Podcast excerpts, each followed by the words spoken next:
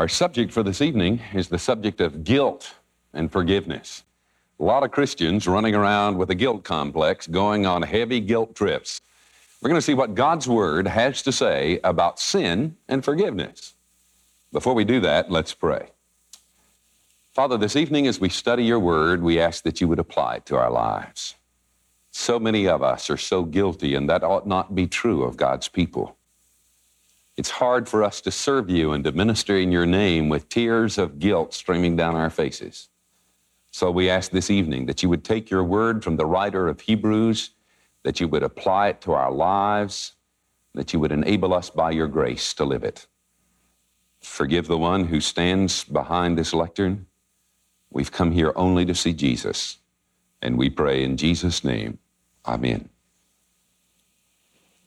Starting at the first verse of the tenth chapter of the book of Hebrews, the writer writes these words, "For since the law has but a shadow of the good things to come, instead of the true form of these realities, it can never, by the same sacrifices which are continually offered year after year, make perfect those who draw near. Otherwise, would they not have ceased to be offered?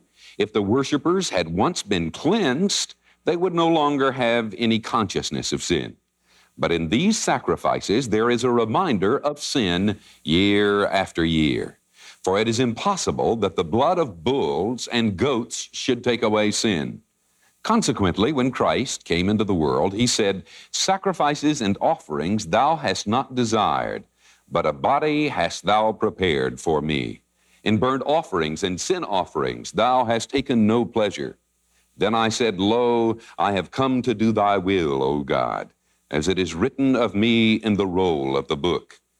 When he said above, 'Thou hast neither desired nor taken pleasure in sacrifices and offerings and burnt offerings and sin offerings,' these are offered according to the law, then he added, 'Lo, I have come to do thy will.' He abolishes the first in order to establish the second. And by that will we have been sanctified through the offering of the body of Jesus Christ once for all. And every priest stands daily at his service, offering repeatedly the same sacrifices which can never take away sins. But when Christ had offered for all time a single sacrifice for sins, he sat down at the right hand of God, then to wait until his enemies should be made a stool for his feet. For by a single offering, he has perfected for all time those who are sanctified.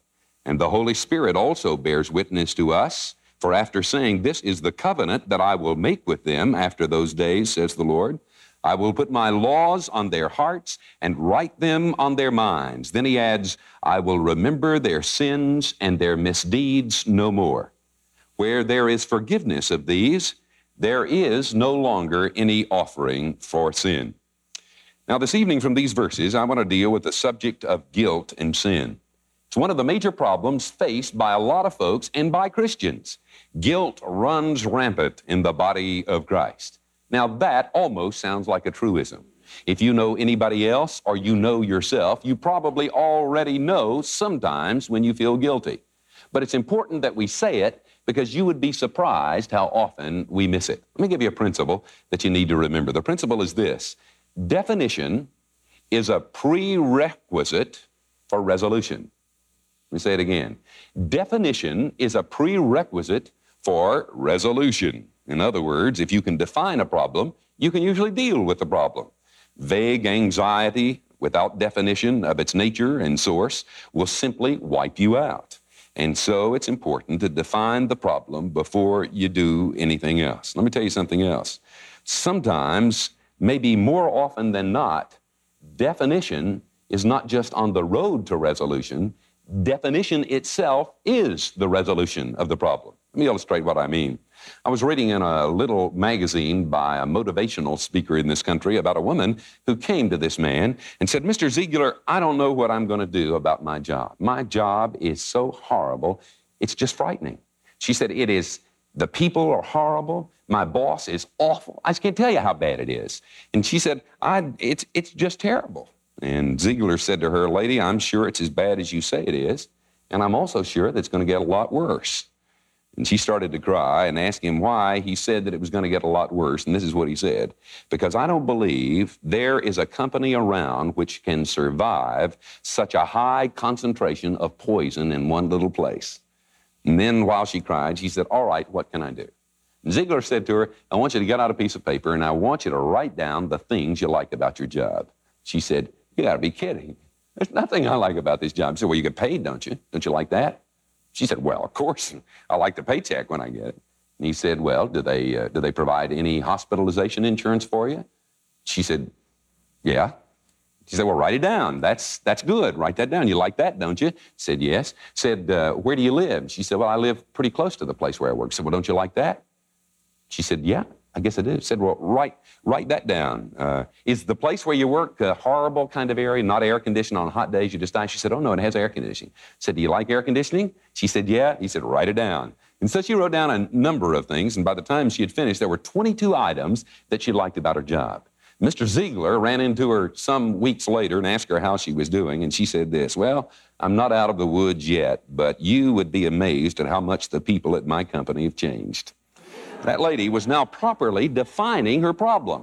And definition is a prerequisite for resolution. Let me tell you what I found to be one of the most common statements I hear. I feel terrible, or I feel anxious, or I feel afraid, or I feel guilty. The next time you have one of those feelings, let me tell you what to do. Now, this is whether you're a Christian or a pagan. It doesn't make any difference. Get out a piece of paper and say, I don't want to just feel this. I want to relate it to something that's very specific. I want to know what it is that makes me feel anxious. I want to know what it is that makes me afraid, what it is that makes me feel guilty, because definition is a prerequisite for resolution. Now, the reason I'm saying all of this is because I believe that one of the least defined problems in the world is the problem of guilt. Feeling that some standard has been violated, that guilt inside, and finding out that it's from everything else, or thinking it is. I heard a testimony of a woman uh, not too long ago, and she said that she knew she was a Christian now by looking at her bed. The guy said to her, you, how can you tell whether you're a Christian by looking at your bed? You know what she said? She said, before, when I got out of my bed, I looked at it, it was all rumples because I'd tossed and turned all night. And now when I get out of the bed and I look at it, it's as smooth as silk. I suppose that if I should define the greatest area of my counseling, it would be with people who feel guilty. If you check out mental institutions in this country, and I did my clinical training at the Harvard Experimental Hospital in Boston, and I want you to know that in almost every case of every patient with which I dealt, I found a significant problem with guilt. Right now, many of you are feeling guilty about one thing or another. Simply haven't defined the problem that way. What you said to your wife last night, the time you spanked your kids, and maybe they didn't deserve it, certainly not as hard as you hit them. Or the sexual, the lust thoughts that you have in your mind. Or maybe maybe something you did years ago and nobody knows. And if a great sign should be put over your head uh, telling the world what you'd done, you'd absolutely die. I don't know, maybe it's actual lying or cheating, even on your income tax. Maybe it's a little thing. But there's something eating away, and you say, I feel anxious, I feel hurt, I feel down, I feel depressed. But the real problem often is the problem of guilt. Now, right now, I want to talk to believers.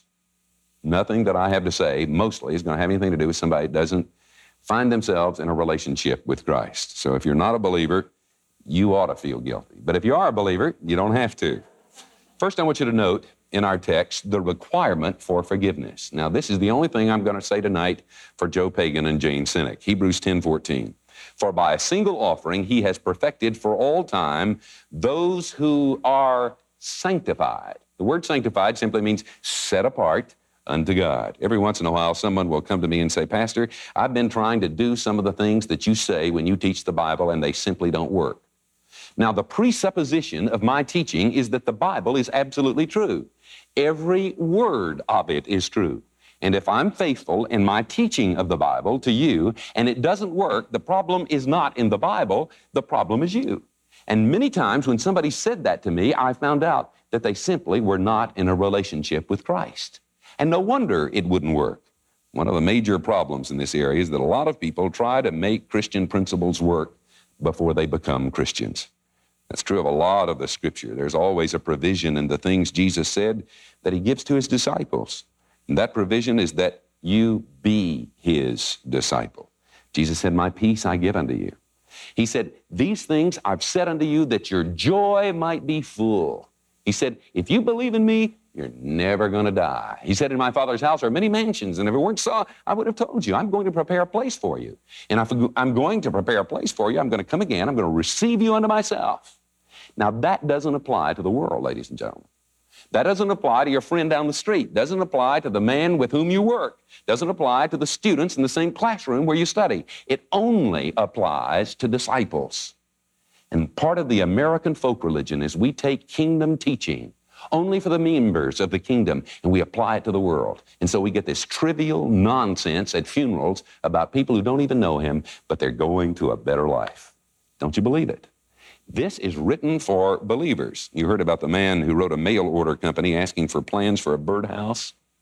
And in the mix-up in the computer, I suppose, instead of sending him the plans for a birdhouse, they sent him the plans for a sailboat. And he tried to put it together, but just, you know, it just wouldn't work. And he couldn't figure what kind of bird was going to live in this dumb birdhouse. And so he wrote a letter back to the people sending the parks, and they wrote a letter back, and they apologized and added a P S, and it was this. If you think it was difficult for you, you should have seen the man who got your plans trying to sail a birdhouse. A lot of people are trying to operate on the plans of Christ when they aren't even a Christian. So a word of caution, make sure, make sure that you know him before you apply the principles. Then secondly, I want you to note not only the requirement of forgiveness, I want you to note the reality of forgiveness. Hebrews ten one says this, for since the law has but a shadow of the good things to come instead of the true form of these realities, it can never, by the same sacrifices which are continually offered year after year, make perfect those who draw near. Now, that sounds like a complicated thing, but let me explain to you simply what he's talking about. He's using the thought forms of Plato, and those thought forms had been laid out so that he could use them. And I think I've told some of you about the caveman myth with Plato. Plato said if you were chained to a wall and you were chained there with blinders and you couldn't see anything except the wall in front of you, and people were walking above you and their shadow was being reflected down on that wall, and you did that for years and years and years, after a while, what would be the reality? When you thought of a person, would you think of a real person? No. You would think of a shadow. The shadow on the wall, and that would become the reality. Now, Plato said that the problem with us is that, that what we see is only a shadow of a reality. In other words, this lectern is not a real lectern. It's uh, only an imitation of an idea of lecternness, which exists in reality somewhere. Now, the writer of Hebrews, in a very sly way, the same way an evangelist singing in the mountains of North Carolina plays country and Western music, the same way an evangelist speaking at Harvard Square learns to play Bach on on a, on his piano. You don't have an organ in the middle of the Harvard Square, but on whatever he's playing. This is a translation of God's word into the thought forms of the time. And what he's saying is the law was the shadow, not the reality. The sacrificial system was only the shadow. It pointed to something that was absolute and real in time and space, and that was when Jesus was sacrificed for sin forever. Let me illustrate, because Plato's illustration, of course, is not as good as mine. Let me illustrate what I mean. If, if I'm really thirsty, one of the most arresting pictures I can see is the picture of a glass of water, right? I mean, I can stand there if I'm really thirsty and look at that glass of water and think, man, I sure would like to have. That looks so cold and so pure. I can imagine it in my mind. I can maybe, even if I really work on my imagination, make it feel like I was drinking the water down in my throat. If, if I looked at it, I might even think about going to get a drink of water. But let me tell you something. That picture is not the reality. The reality is a drink of water.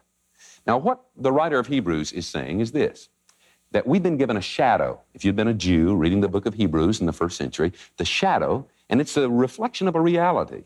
The sacrificial system, the Lamb of God that taketh away the sin of the world is the reality, even Jesus Christ. John eight thirty-six says this, so if the Son makes you free, you will be free indeed. Why is that? Because that's a reality. No sacrifice of a lamb or a goat ever made anybody pure.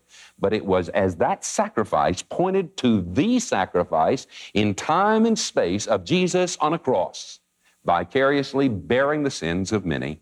When it pointed to that, Moses was saved the same way you are. Abraham saved exactly the same way you are, by trusting in the blood of Christ. Okay, thirdly, I want you not only to note the requirement and the reality of forgiveness, I want you to know the remedy toward forgiveness. Hebrews ten, nine b through ten. He abolishes the first in order to establish the second. And I have a lawyer friend who told me that this uh, is defined in, the, there's a technical legal term that, that, that uh, it's novation, and novation means a substitution of one for the other, and that's what he's talking about here.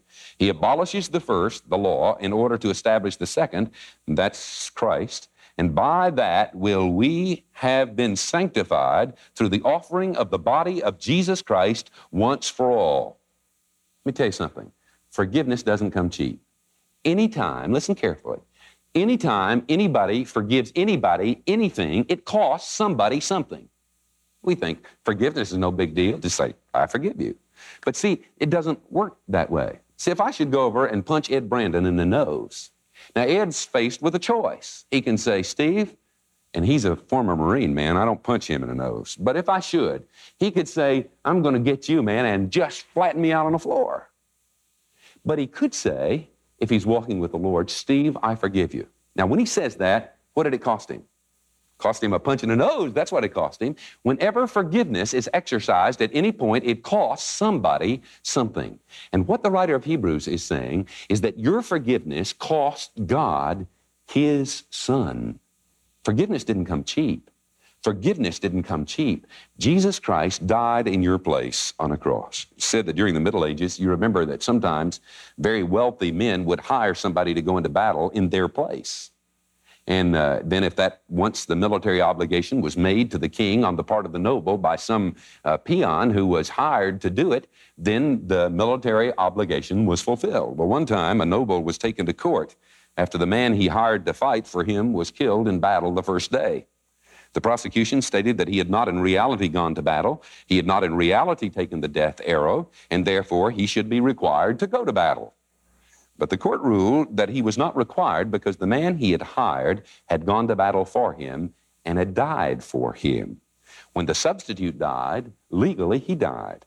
When the substitute served his time in battle, legally he served his time in battle. That's not a good analogy, but you can begin to apply it to what Christ did for you. He said, I'm going to take your place.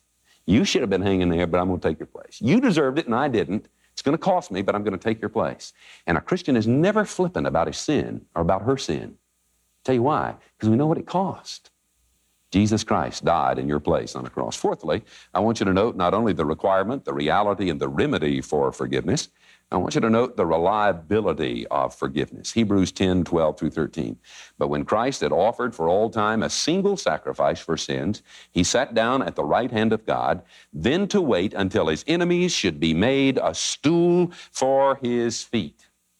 I was in seminary once and I got an A on a course, a directed study course in, uh, in an exegesis on the Sermon on the Mount. And I got an A on that course when I should have gotten a C. Let me tell you why. Somebody came and told me that I hadn't gone to see this professor in this directed study and that he was going to flunk me out of the class, and I got scared. And I sat down and put a bunch of books on this subject on our dining room table, and I wrote an eighty-page paper in five hours. I mean, it was so thick, I just can't tell you. And I went in and handed it to this professor, and he was so busy, and he was so impressed with eighty pages, he didn't read it. And he gave me an A. Now, when he gave me the A, did I go back to him and say, you gotta read that paper, man. It really wasn't that good. It just was a lot, but it wasn't good. No, I didn't. I accepted the A. Why? Because I ought to have gotten the A because the one in authority had given it to me. Because the one in authority had given it to me. Well, it's the same way with Jesus Christ. If I tell you you're forgiven, that doesn't amount to a hill of beans. But if he tells you you're forgiven, you're forgiven because he's the king. At the right hand of the Father, his enemies, his footstool. When he says it, you're forgiven. You say, well, I don't deserve it. Doesn't make a better difference. He says you're forgiven. You say, well, I'm not very good. Doesn't make a bit of difference. He says you're forgiven. You say, well, I haven't done anything to earn it. Doesn't make a bit of difference. The one in authority has declared you forgiven and free, and it's an abomination to God to say that you're not. Fifthly, I want you to note not only the requirement, the reality, the remedy, and the reliability concerning forgiveness, I want you to note also the reach of forgiveness. This is my favorite verse in this whole text. So wake up your neighbor. fourteenth verse. For by a single offering he has perfected, and here come the most magnificent words in the entire world. He has perfected, it's talking about me, it's talking about you if you're a believer, he has perfected for all time those who are sanctified, set apart unto God. Now, friend, that's an exciting verse. That means that in the single offering of himself, Jesus didn't say, all right, I'm going to forgive you your past sins. You got to make it on your own from now on. He didn't say, I realize you're a bad person. I'm going to forgive you what you're doing right now that's real bad. But after this, you better be clean or you're going to be in bad trouble. It doesn't say that. For all time. It's going to take all the past, all the present, all the future, and all of that is forgiven. Corrie Ten Boom, and it's been quoted so many times, but I actually heard her say it one time at lunch. Uh, Corrie Ten Boom said, God takes our sins and dumps them in the ocean, past, present, and future, and puts up a sign that says, no fishing. And Christians run around fishing all the time. Had a man come into my study not too long ago, and his uh, daughter was going to marry a young man that he didn't like. I thought he was a turkey too, but I uh, but I wasn't having to marry them at any rate. But at any rate, he came in and he said, if my daughter marries that man, I'll disown her. I'll disown her if she marries him. You know what I said to him? I said, you don't mean that. You love her. Let me tell you something, sir. My daughters can't do anything that'll cause me to disown them. Nothing. There is absolutely nothing in this world that Robin and Jennifer can do that will ever cause me to disown them. What have I done? I've forgiven them their past. They're still my daughter. I've forgiven them their present. They're still my daughters. And no matter what they do in the future, they will still be my daughters and will still be forgiven. Finally, I want you to note not only the requirement, the reality, the remedy, the reliability, the reach concerning forgiveness. I want you to note the reminder of forgiveness. Look at Hebrews ten three. But in these sacrifices, there's a reminder of sin year after year. In contrast to the seventeenth verse, I will remember their sins and their misdeeds no more. Now, in that third verse, the writer of Hebrews is saying something interesting. Every time the priest makes his trek up to offer a sacrifice for human sin, what does that remind you of? Oh, shoot. All my sins. I am so bad, and I'm going to have to do it again next week and the week after and the week after. Another sacrifice, sacrifice after sacrifice. A woman came to me one time who had done something maybe fifteen years before that was pretty bad. And her husband told her the week after she had committed this sin, she, he said, I want you to know I forgive you totally. And she says, I know he's forgiven me because every week of my life, he tells me that he's forgiven me. That's what happened. That's what That's what the writer of Hebrews is saying here about the sacrificial system. It was a reminder of the sin over and over again. But then down in the seventeenth verse, note the difference. seventeenth verse, God remembers no more, and the sacrifice of Christ is not a reminder of your sin, but a reminder of your forgiveness. There was a bishop who was a confessor for a nun, and the nun told him that Christ had revealed himself to her in person. The bishop was, bishop was really surprised at that. But he knew this nun and the deep walk she had with the Lord, and so he said to her, look, the next time he reveals himself to you in person, ask him about the sins of the archbishop, because I'd like to know some of the bad things that he's been doing. And so the nun, because he was her confessor, said that she would act in obedience and do exactly that. A number of weeks later, she came back, and he said, well, did he reveal himself to you? And she said, yes. Did you do what I told you to do? Did you ask about the sins of the archbishop? And she said, yes, I did. And the bishop said, what did he say? And she said, he said, I don't remember. I don't remember. Girl, uh, one time told me that she'd gone to a Bible study. And she said in that Bible study, the Bible teacher had been teaching that, uh, that it's very hard to hug a stiff kid. She said, that's why we have so many problems in our life, so that we won't be stiff. She said, you ever try to hug a stiff kid? Now, those of you who are working with Y F C or Young Life or one of those things or, or in the youth ministry here, you know, you know what it's like. A teenager can be like this if they're really ticked or rebellious. You try to hug them. You try to hug my teenagers, boy, when they're mad, and it is just, forget it. You might as well forget it. Then she said, you know, isn't that good? That's why God doesn't want us to be stiff. And she said, I said, that's great. I may use that sometime. And she said, I found out something else too. And I said, what was that? She said, I went to babysit the next, right after the Bible study. She said, I was babysitting with a little two-year-old, and he'd been playing in the mud all day. And, and uh, she said, when I walked into his room, he reached up like this just to be hugged. She said, you know what that taught me? And I said, no, what did that teach you? She said, it teaches me that it's a whole lot easier to hug a dirty kid than it is a stiff kid. You're probably dirty tonight. That's what it means to be fallen in a fallen world. But listen, Christian, you're forgiven at a great price. You remember the forgiveness, not the sin. You think about that. Amen. Thanks for listening. And remember that videos of sermons from Steve are right here on the app. Just click the main menu button in the upper left corner, then click videos.